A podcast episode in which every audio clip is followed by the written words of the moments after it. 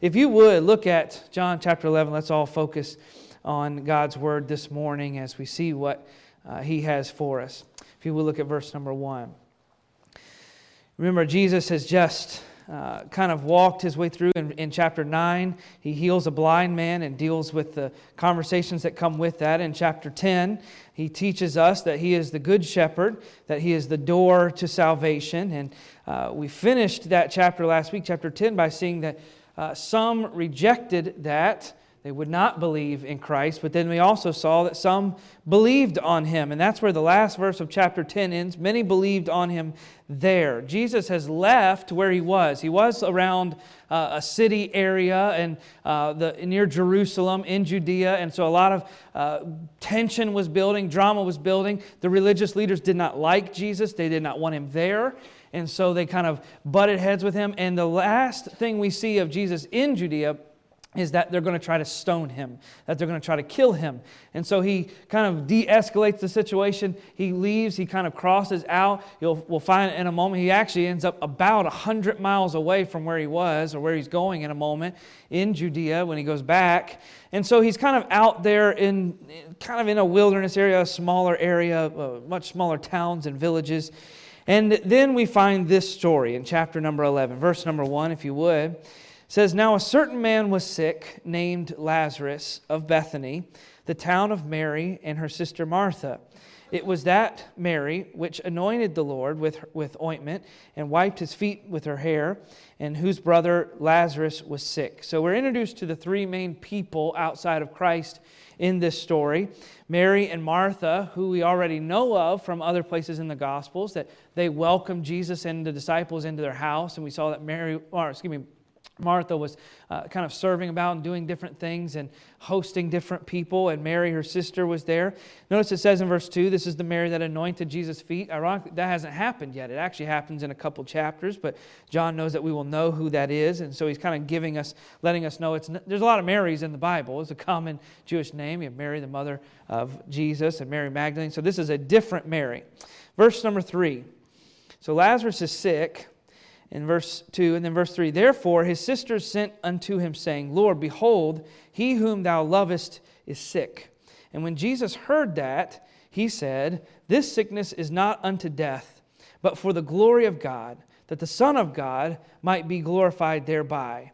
Now jesus loved martha and her sister and lazarus. When he had heard therefore that he was sick he abode two days still in the same place where he was then after that, saith unto his disciples, saith to his disciples, Let us go to Judea again. We're going to look at this middle part of the text in just a moment, but uh, for time's sake, if you would, look down at verse number, uh, we'll go to uh, verse number 31. And the Jews then, which were with her in the house, and comforted her. So Jesus has come and he's arrived. And we're going to read that middle portion again in a moment. So Jesus has arrived to their house He's come in. They send for Jesus. Lazarus is sick. But we'll see in a moment that in the middle, Jesus tells his disciples, I already know Lazarus has already died. So, in that process, remember we said it's almost 100 miles away. So, by the time that news gets to Jesus, Lazarus is already dead by that point. Jesus waits a couple days. He goes, and as he visits, Martha comes out to him and says in verse 24, Lord, I, or verses uh, 21 through 24, Lord, I know if you were here, you could have healed him. And then down in verse number 31, Mary gets out and rushes to him. Verse 31 says, The Jews then which were with her in the house comforted her when they saw Mary that she rose up hastily and went out, followed her, saying, She goeth unto the grave to weep there. You kind of imagine these little uh, dramatic people that are following Mary around. In this culture, they would actually, if a family was wealthy enough, they would actually pay people to come weep after the death of a loved one. Uh, it's like paying people to go to a funeral. They'd pay weepers and wailers, and they'd come in. It was just a, a big ordeal. So there's lots of people there. And if you would look in verse 32, then, Mary, then when Mary was come where Jesus was and saw him, she fell down at his feet, saying unto him, Lord, if thou hadst been here, my brother had not died. When Jesus therefore saw her weeping, and the Jews also weeping, which came with her, he, gro- he was groaned in the spirit and was troubled, and said, Where have ye laid him? They said unto him, Lord, come and see. And then the verse that all of our children love to memorize Jesus wept. But it's a powerful verse when you realize what it means. Then said the Jews, Behold, how he loved him. And some of them said, Could not this man, which opened the eyes of the blind, have caused that even this man should not have died? So we've seen the Jews say this. Martha has said it. Mary has said it. They said, If Jesus had been here, he could have healed Lazarus. So they have faith to an extent. They're not all doubting and they're not all angry with Jesus. They know and they believe in their hearts Jesus could have healed. But Jesus had an idea far bigger than just healing Lazarus. And he had an idea far better than just getting rid of sickness. For his glory, he was going to raise him from the dead.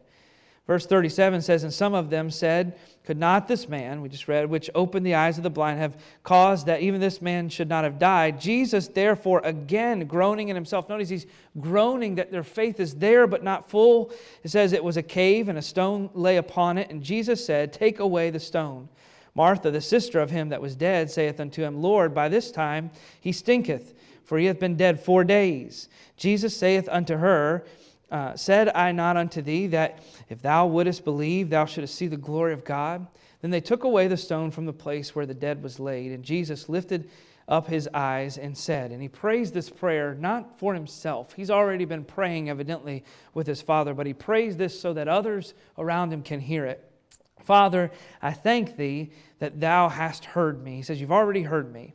And I knew that thou hearest me always, but because of the people which stand by, I said it that they, that they may believe that thou hast sent me. And then here's the miracle. And when he had thus spoken, he cried with a loud voice, Lazarus, come forth. And he, and he that was dead came forth, bound hand and foot with grave clothes, and his face was bound with a napkin. And Jesus saith unto them, Loose him and let him go. Let's pray one final time that God will bless as we try to uh, understand exactly what he has for us, how this compares to our lives today. Lord, we thank you for your word. I thank you for this story, um, that you work miracles that are greater than we can even imagine. And though, Lord, we may not see a physical resurrection of the dead in our day, at our time, we know that you will raise us to new life spiritually. And that if we trust in your gospel, we trust in who you are, we believe in you and repent of our sins, that we can follow you.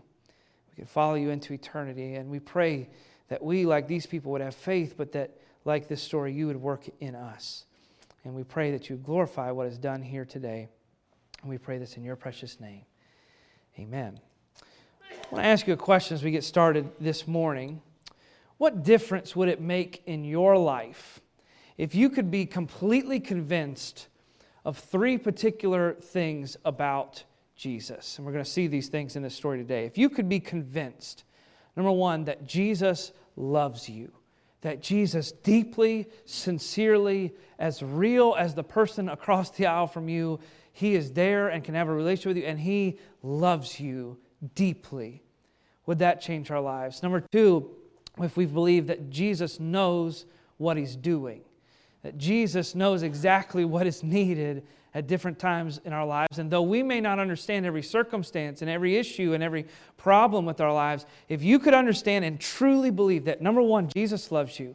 Number two, Jesus is in full, or number two, Jesus knows what he's doing. And then number three, Jesus is in full control. Because someone can know what they're doing, but if they're not in control, it doesn't really matter. And someone can love you, but if they don't control every circumstance of, their, of your life, then they can't really help you through every circumstance of life. But Jesus is all three. Jesus deeply loves us. Jesus is fully in control, and he knows exactly what he's doing. And so, as we look at this story this morning, we can learn from this and how would it change our lives? As someone has said, from the tip of your head to the end of your toes, if you could just be certain if you could be intellectually certain, there's all sorts of ways that we need to grasp this. If you could be intellectually certain, I can say, is Richmond, Virginia, or is Richmond, the city of Richmond in Virginia? And you could look at a map. We're here in Richmond, so obviously we know that it is. You look at a map, point on the map. You could be here. You could intellectually know Richmond is in Virginia. And as sure as you can know Richmond is in Virginia, you can know that Jesus loves you and that He's in control but beyond that, we could be emotionally certain. Like a little child's reliance and love, they're emotionally certain. My kids are five, three, and almost a year old, and there are a lot of things in this life that they don't know, but one thing that they do know, I hope and think, is that their daddy loves them. And they, are, they don't know exactly how all that works, but they're emotionally certain that I love them. And to a certain extent, they believe that in their lives I am in control to a small extent. If we could be emotionally certain, if we could be experientially certain by our own experience, the same way when you get ready to sip your coffee in the morning, you know you're going to enjoy it. Why? Because yesterday you enjoyed it too, and the day before, and the day before. When we go eat barbecue in a few moments, for some of you or some of us, you get ready to take a bite of the barbecue, you're going to, I hope you trust us enough that you think this is going to be good. Why? Because some of you have had it before, and by your experience, you know this is something you're going to enjoy. But by experience, we should understand that Jesus loves us, that Jesus is in control, and that Jesus knows what he's doing. But more than that, even existentially, we can be certain, just as sure as we know that gravity exists, right? We're sitting in chairs, we haven't strapped these to the floor, and there's no seatbelts in them. Because we know about the existence of gravity, that that's the way that it works. And we live our lives, get this very uh, intently, we live our lives knowing that gravity exists, and we make decisions based on that, right? When you go buy a car, you're not looking for some anti gravity mode in your car. Why? Because gravity exists and you don't have to worry about that. When you go and you uh, do uh, walk to the store, you know, you're, you're not weighting yourself down as you walk in, hoping you don't fly into the atmosphere. You just walk to the store. Why? Because you know that it exists and it changes the way that you live your life, though you don't even realize it. You live your life completely involved and completely influenced by the fact that gravity exists. But in the same way, our lives spiritually should be completely influenced in ways that we're conscious of and ways that we're not conscious of that Jesus loves us, that Jesus is in full control, and that Jesus knows what he is doing. As we look at this chapter and we see these different things were true in this story, we can know also that they're true in our lives. Back in verse 1, it tells us that Lazarus, it says Lazarus of Bethany, the town of Mary and her sister Martha, says that they went and they got Jesus. These are two different Bethanies, actually. Jesus was near another Bethany. Uh, and so he traveled that 100 miles. And, uh, but notice, I want you to notice first some different things. Why would he travel 100 miles to go heal this man or work this miracle in this way? You say, well, it was to show his glory, and it was. It was because eventually, soon he was going to be in Jerusalem anyway, and, and that's true too. It, it's because it's how God planned it, and that's true too. But there's, a, there's an even deeper meaning. Notice, if you would, in verse number three. Notice it says, Therefore sisters sent unto him, saying, So the sisters send this message to Jesus. So the sisters know. What do they know about Jesus? Look at the end of verse 3. Lord, behold, he whom thou lovest is sick. He says, The one you love, Jesus. It didn't reverse it the other way, though it could have been. Jesus, the one who loves you, is sick. But it doesn't. It says, They sent to Jesus, Jesus, the one that you love, is sick. Notice, if you would, in verse number five. Now, Jesus loved Martha and her sister and Lazarus. It tells us that again. Look at verse 11. These things said he, and after that he saith unto them, This is Jesus speaking, he says, Our friend Lazarus sleepeth. What is he saying there? That word friend is a, a word of affection. It's a deep meaning. He says, Our friend, the one that I love, the one that I care for.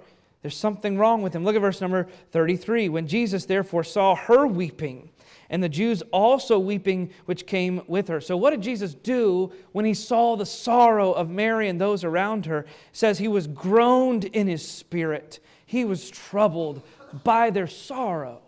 Not, not necessarily a lack of faith, we'll get into that in a moment, but he was bothered that these people were sad. He was touched by their affliction. Verse number 36 Then the Jews said unto him, or verse 35, excuse me, Jesus wept He sobbed, he mourned. And then, verse 36 Then said the Jews, Behold, how he loved him. So even those around him knew Jesus loves these people. Verse 38 says again, Jesus, therefore, again, groaning in himself, cometh to the grave. Jesus was emotional. Jesus loved these people. And sometimes, sometimes we can get detached from the fact that Jesus was not just God, but that he is fully man, fully God and fully man. He loved the way that we loved. He had relationships the way in a way that we had relationships, but in a more perfect love than we have. And this passage over and over, this long passage about this story doesn't go into detail about how he healed Lazarus or how the uh, synapses started firing again in his body or had he decayed at all and then somehow his muscle regained and, and his heart started pumping again. How, it doesn't go into any of those details, though we're curious about it. What it does go into great detail for is to tell us that Jesus loved these people. He loved them deeply, he was emotional for them and toward them. We know that it says that they were his sheep, that uh, they were uh, ones that he had called to himself. And we know that from the rest of the Gospels that Mary and Martha and Lazarus, they were actually a prominent and prosperous family. Uh, so many, so that look how many people, it says many Jews came out uh, to see them. Um, to mourn with them. So they were influential. Back in other chapters where it says that they invited Jesus into his house, Luke chapter 10 talks about certain woman received Jesus into his house. And remember, Martha was going about, cumbered about. She was very anxious with how much she's serving. Now, if it was just Jesus in the house, right? she probably wouldn't have been that anxious about it. She probably wouldn't have been so busy. But it's a picture that there's a lot of people there. And that was not normal for that culture to just have all these people in your house. So they're affluent, they're probably wealthy people, their livelihood, their house, they have all these different things. Later it says that Mary's going to take a, a, little vat of ointment and break it and wash Jesus' feet with it. It tells us that that oil or that ointment was worth a regular man's, a whole year's worth of wages. Now, it wasn't that she just came across that somewhere. She was the type of family that that's what she had. She was affluent, but she gave those things to Christ. And in spite that, we have seen Jesus love beggars, and we have seen him heal blind people, people that can't walk, lame people. We have seen Jesus work and love all sorts of people. But now there's this affluent group, but Jesus could have said, You know, you have all you need. Lazarus lived a good life. Lazarus did all these different things. It would have been easy. Uh, we don't even know how old Lazarus was. He could have been 85, 90 years old. And, and, and it's well, he was older. And, but no, Jesus has emotion about this. Why? Because he loved them. And what the Bible teaches us that he felt about this family, he feels about us too.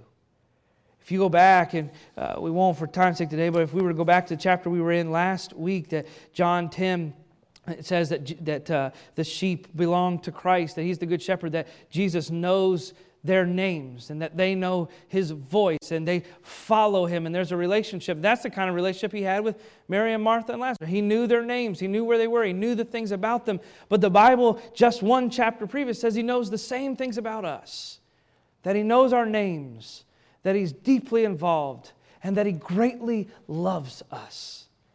The message that Christ sends on the cross and how He lived His life here on this earth and sacrificing Himself for us tells us what? That He loves us. And you can be sure this morning, the way that Mary and Martha were sure, that Jesus loves you. What's even more surprising, I want you to notice in verse number five in a moment, is what Jesus did because He loved them Look at verse number five. Now Jesus loved Martha and her sister and Lazarus. And when he had heard, therefore, that he was sick, he abode two days still in the same place where he was. I want you to think about that for a moment because there's a key word there in that verse, in verse number six. When he had heard, what's the next word say? Therefore. The word therefore just means so because he had heard these things. Therefore, if you could, you could put that word at the beginning of the sentence and it wouldn't change any of the meaning. It would be exactly the same sentence structure and everything. So read it that way. Now, Jesus loved Martha and her sister and Lazarus. Therefore, so. Think about it that way. Jesus loved them. And so, when he heard, therefore, that he was sick, he jumped up and he ran as fast as he could to Bethany that's what we think it should say. When Jesus, therefore, was sick, He called out from a 100 miles away because he loved them so much, so he healed them from a 100 miles away. He sent a message back and said, I'm coming and I'll heal him and make him better. It doesn't say that. It says, Jesus loved them, so he waited. And there's moments in our lives where we may know in our minds that Jesus loves us, but we don't understand is why he waited. Why does he delay? Why does he work in our lives the way that he does? Can you imagine being Mary and Martha? I don't know if they ever found out that Jesus waited two days. It's interesting that they say that Lazarus was in the grave for four days. In certain Jewish beliefs and cultures, they believed a kind of an outsider belief or view that your spirit could kind of hover above your body for up to three days. And so it's interesting that Jesus waits for four, kind of to prove this is my miracle. I can do things that no one else can imagine. Well, why would Jesus wait? If he loved them, it seems like it should say when Jesus heard, or when Jesus loved Mary and Martha, and so when he heard that he was sick, they did these things, but the weather was bad and he couldn't get there for two days. Doesn't say that. But they ran into trouble along the way. But it was a long journey. It took him a long time to get there. No, it doesn't say that. It says he stayed there and waited. Why did he do that? Look at verse 7. Then after that, he saith unto his disciples, Let us go into Judea again. His disciples said, say unto him, Master, the Jews of late sought to stone thee. Goest thou hither again? Jesus answered, Are there not twelve hours in the day? If any man walk in the day, he stumbleth not, because he seeth the light of this world. But if a man walk in the night, he stumbleth, because there is no light in him. Now, this is kind of a, a, a weird figure of speech that we would not necessarily understand in our day, but basically, to get it simple for us, Jesus is saying, Look, while there's day, you gotta, gotta walk while there's day. While I'm alive, he knows he's going to die in a few chapters. While I'm alive, I can work. When I'm dead, or when I'm gone, or when I've ascended back into heaven, I can't do this work anymore. So while I'm alive, I'm going to do this work. That's really what he's saying there in those couple verses. And look at verse number uh, 11. These things said he. After that, he saith unto them, Our friend Lazarus sleepeth, but I go that I may awake him out of sleep. Then said his disciples, Lord, uh, if he, excuse me, if he sleep, he shall do well. His disciples don't get it. They're like, well, rest would be good for him. You know, maybe he'll get better. And Jesus, notice if you would, verse number 14. Then said Jesus unto them plainly, he had to just kind of lay it out for them Lazarus is dead. And I am glad, therefore, for your sakes, that I was not there, to the intent ye may believe. Nevertheless, let us go unto him. So, what is he saying? I waited to do a greater work than just healing him. Back in verse 4, it says, This sickness is not unto death, but for the glory of God, that the Son of God might be glorified thereby. So, what is Jesus telling us? Yes, we see that He loves Mary and Martha, and yes, we know that He loves us in our lives. If we're believers, if we, if we truly, hopefully, you believe that, that God loves you, Jesus loves you, and He loved these people. But in spite of loving them, and because, as that verse says, therefore, because He loved them, because He loves us, he works in a way that they cannot understand. And he does something far greater than just healing a man's sickness. Because you, you know, you could say, well, he probably, he might, he, maybe he would have gotten better anyway. Maybe this was just the flu. Maybe this was just some sickness. But Jesus, right off the bat, hears in verse 3 Lazarus is sick. And then in verse 4, he says, I'm going to do a work so that God would be glorified and people would see I'm the Son of God. You say, well, how, how is that like loving? That sounds almost selfish that Jesus would do that to glorify himself. But Jesus, in his love, is trying to show them something far greater. And what greater act of love could there be than to teach these people who he really was? See, there's more to understand in this story than just there was a man that was sick and there was dead. There's a greater goal to God's love than giving us exactly what we want. Why is that important? Why is that important in our lives that we understand that Jesus doesn't often doesn't always give us what we want, but he always gives us what we need. What they wanted was healing right now, and Jesus had these things in mind bigger and better. The maximization sometimes of our happiness is what we focus on. But Jesus doesn't operate the same way. We all sort of tend to define love in different ways, and most of the time it, it's a way that meets our immediate happiness. When a child says to a parent, Oh, well, can I have this or can I have that? And the parent says, Well, no, you can't have ice cream. It's the third time today because you were at your grandparents' house, and you can't have an ice cream a third time today, you know, whatever. And, you know, the kid thinks, Well, that, you just don't like me. You don't love me. Uh, we, if you're a parent this morning, you know that that is not the case. In fact, you make those decisions sometimes because you love them. And so it happens with God too that we have needs and we have hurts and we have fears and we have pains. And sometimes, if God does not come and do what would make sense to us, we think, how can He really, really love me? And we all want to be happy. We want pleasure and not pain. We want certainty and not questions. We want people to say yes to our hopes and to our dreams.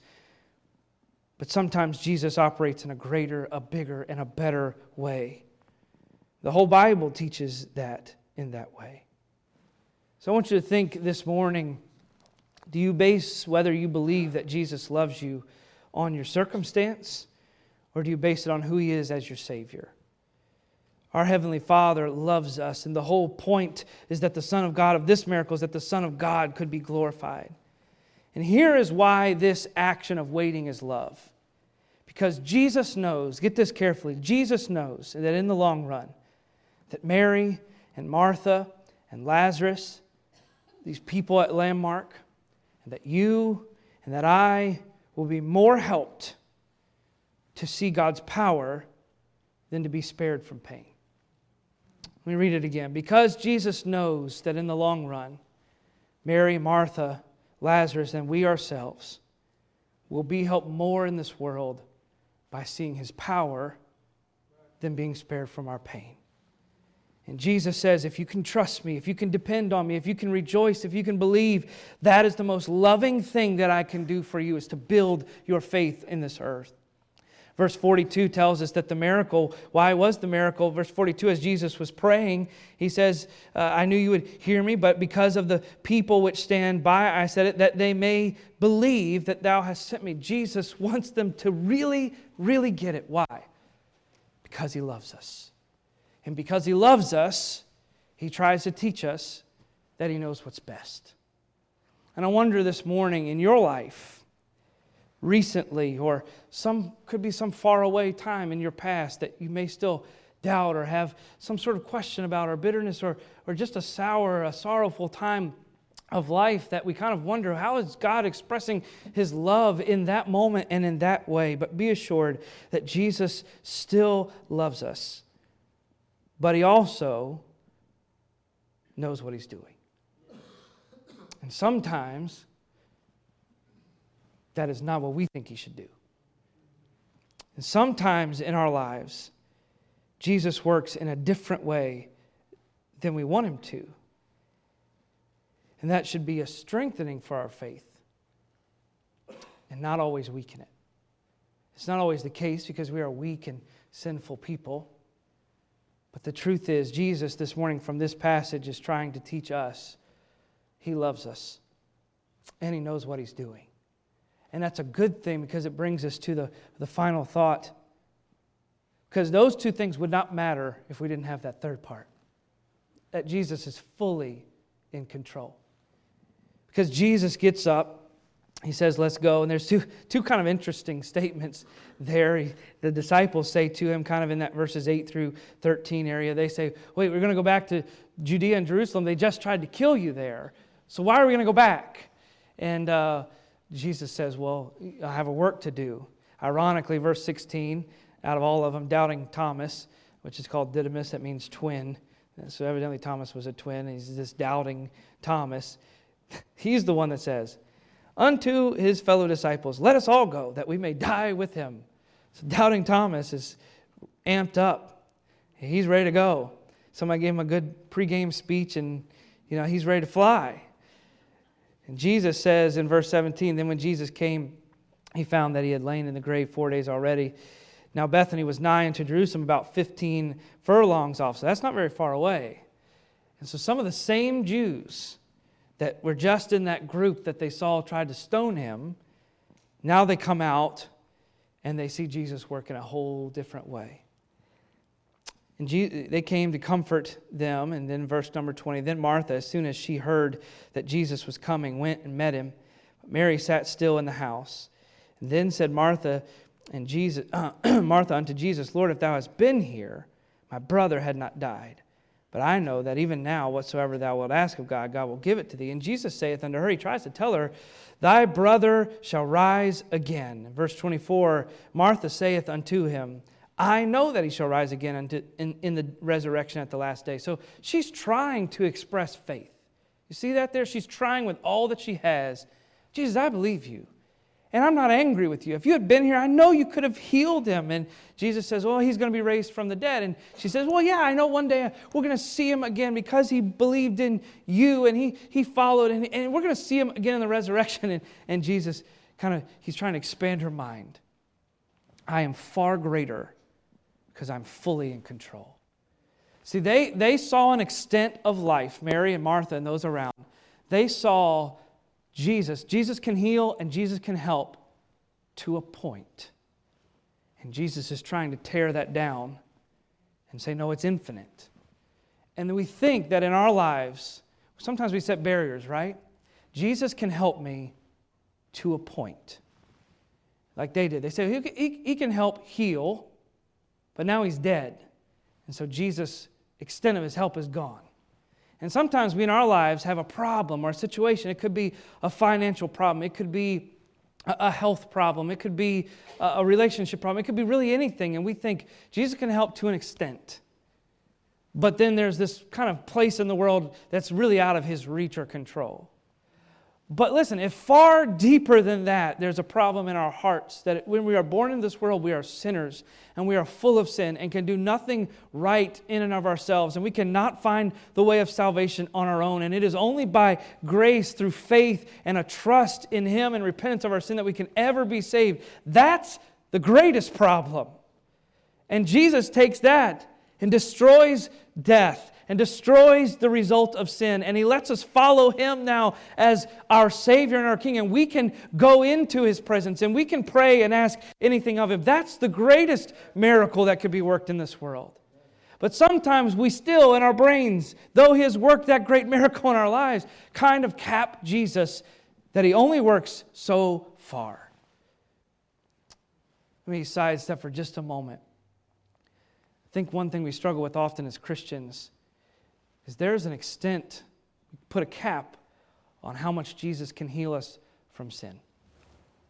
We kind of just think that because we're in this world and we're sinners until Jesus takes us back, there's this sin that's in my life, and it's just, it's got me too much. It holds me too fast. It, it, it has too much of a, of a hard grip on my life and I've just always had this sin in my heart or in my life, or I just struggle with this, or I always seem to fall back into this sin. And we kind of cap Jesus' work in our lives. We say, There's an extent that you can work, but there's a sin deep in my heart where Jesus, one day in the resurrection, you'll heal. And Jesus tells us this morning not only do I love you, not only do I know what I'm doing, but I'm fully in control. Look, if you would, down in verse 33 as we finish. It says, When Jesus therefore saw her weeping, and the Jews also weeping which came with her, he groaned in the spirit and was troubled. And I think we have an amazing picture of the fact that Jesus was human, that God came as a man to fix our problem of sin. And that is a big deal. There's different belief systems, even back into the early church, and every church age kind of has their battle or that they struggle with and different things. One of the first battles uh, was these two groups. There was this group, uh, there's this guy in Africa named Arius, and he kind of taught this thing, and the people that followed him was called Arianism, and uh, they, they, he, they believed that Jesus was a uh, created being of God, kind of a messenger of God, but that God, like, some point was like, I'm going to save these people. So then he just created Jesus and sent him. But Jesus is God himself. There's another group called the Docetists, and they believe that Jesus was a form of a man, but not a real man. That God just sort of, kind of like a jello mold, made this fake droid of a human and sent him there to to die for our sins. But this showed Jesus was fully man. He had emotions, he experienced pain, he had needs physically, like we did and like we do. And Jesus groaned in his spirit. He is moved in his spirit. And I want to think for just a moment about why that's important. In verse 35, it says, Jesus wept. Verse 38, Jesus therefore again groaned. So he groaned, he was moved, he wept, he groaned, and he, he was moved. Why is that? There's a lot of different, I've heard a lot of different things through different things. He says he wept at their lack of faith, that he was moved because it always kind of comes after they say you could have healed him. And so they, he, he was moved by their lack of faith. But I really don't think that's it. Because they tried to express faith. And unlike other places in Scripture, Jesus does not rebuke them for a lack of faith like he does the disciples in other places. I don't think that's it. Like they said, oh, he's weeping because he loves Lazarus. And that's true in a way. But Jesus knows that in like five minutes, he's going to heal Lazarus, he's going to be alive again. So I don't think that Jesus is necessarily weeping and grieved in his spirit because Lazarus just died, because he knows he's going to raise him from the dead in a minute anyway. Jesus, I think, is truly moved and grieved in spirit when he looks around at the state of things. He sees Mary crying. He sees his friend Lazarus dead. He sees these Jews lost in unbelief, and, and they're just kind of trying to follow along. And Jesus looks at all of it, and he just sees that his world that he created to be perfect and the, the people that he made to have a relationship with him, that things are not right in this world. And it moved him. Jesus doesn't sit up in heaven. God does not sit up in heaven, and He's not amused by a struggling earth. We have to be careful not to portray that in our own hearts, but also to others, because that is not what He teaches.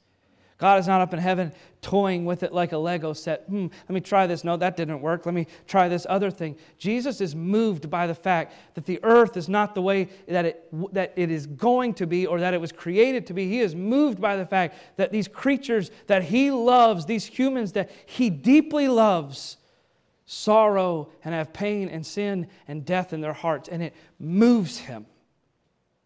And it moves him in our lives to know Jesus doesn't look down unmercifully on your life. When you're struggling, when we're having problems, when we're having issues, when we have sorrow in our hearts, Jesus does not look down on our sorrow and he's not amused. He's moved because he loves us. And it's been a comfort these last few weeks since my dad passed away to know that Jesus does not look down amused, but he looks down moved. And as we see how moved he was by these people, these sinners, it makes me amazed that he's moved by me. And it helps me to know that I can feel the same way. I was trying to explain to some people this week about how I have felt through some of the situation. I've told some of you the same thing you try to be spiritual in this moment of loss and in this dark moment of life. And you're trying, uh, do I, how do I be spiritual? And there's all these happy things you can say. Well, he's in heaven, and there's this this you know reunion that's going to come, and those things are happy. God does not intend for us to be happy about death because it's part of the brokenness of our sin. And one thing that I have found comfort in, in a way, is that Jesus felt this way about death, and so can I. I can hate the fact that sin destroys. And that someone that I was a hero to me that I loved, and he was in no means perfect, but in those moments that I'm watching this happen and he passes away, and later as I'm thinking back and meditating, kind of thinking on it, I'm like, sin can do that to this person that I loved and I thought was great and all these different things. That's how evil and awful sin is. And death and hard circumstances in our life should not turn us against God, it should turn us against sin. And I hate sin in a new and different way these last few weeks. There's a man that wrote, uh, he's written some books. He's a, um, he's a astrophysicist of some sort, and uh, he has come to the conclusion that there's no true greater being and all these different things. And uh, one of the quotes that he said, he put this on his Twitter account not long ago, I think sometime back in the spring. How's this for your nice uh, morning Twitter message? He said, The universe is unaffected by our suffering and is not devastated by our grief. Have a good day. That's all he put. But the message that we see in this passage this morning is though our physical universe may not be, our Savior is. He's affected by our suffering, and He's agitated by our sins in the sense that He is angered against it, so much so. So much so that in a few chapters, He's going to die. You see, He raised Lazarus from the dead. But Lazarus is going to die again. Because he hadn't been healed from his sin, there hadn't been a great enough sacrifice, there hadn't been this perfect Savior. And this morning, I take comfort in the fact that I'll just be open for a moment. They, I told somebody that this week. Had they been able to resuscitate Dad and he, in a way, came back to life and was with us today, the truth is, he's going to die again. And as hard as that is to think about, points me to one who died once for all and will never die again. Who I can trust for my salvation, who I can trust in my daily life. I think it's interesting. We're going to close with this. I know I said that once before, but this time I mean it. Because I want you to see this. Look at how Lazarus comes out. Jesus speaks in verse 43 with a loud voice Lazarus, come forth. Literally, it means outside. Lazarus, get out here. And he that was dead came forth. Now that's impressive of itself.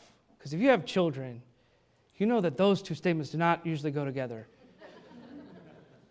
So and so, come here. And they came. Never happens. my kids are alive. But Lazarus obeys, comes forth, and notice what it says. This is interesting. I think John meant this for a reason. He didn't give us scripture needlessly. It says Lazarus came out, came forth, bound hand and foot with grave clothes, and his face was bound with a napkin, about with a napkin. And Jesus says to them, Loose him and let him go. But I want you to turn for a moment to chapter number 20.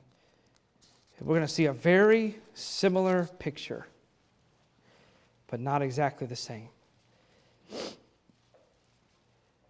This is the first day of the week after Jesus is raised from the dead, and Mary Magdalene got up and she went to the sepulchre, and a stone was taken away.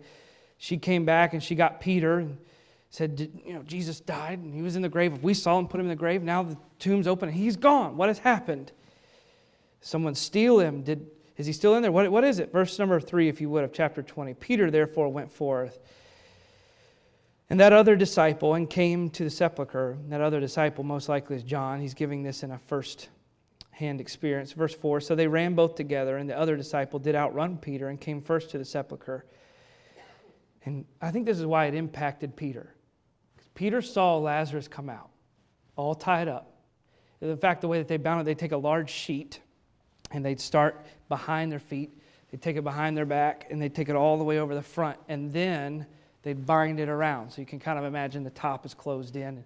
So you kind of imagine him wobbling out. He's all bound. Can you imagine being dead four days? And then all of a sudden you're getting up and you're like, what is going on?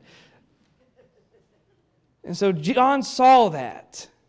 But then in verse 5, and he stooping down looked in and saw the linen clothes lying, and yet went he not in.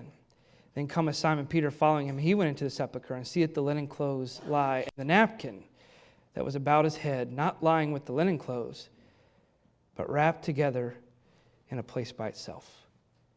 And that may not seem like a big deal, but what it means is when Jesus died, no one had to cut him loose. No one had to unbind him, and he didn't need any help. He folded that napkin and set it out almost, I think, as a picture for his disciples. Hey, I'm, I wasn't taken away. I, I'm fine. And let me tell you this message one more time. Jesus in his resurrection says, I love you. I know what I'm doing. And I'm totally in control. If you know those things this morning and you believe that they're true, do they affect how we live? Do they affect what we say? Do they change how we speak to people? That our little problems, our daily issues really don't matter. Our complaints about the small things in life or the big things are still part of His plan because He loves you, because He knows what He's doing, and He's fully in control. Let's pray together.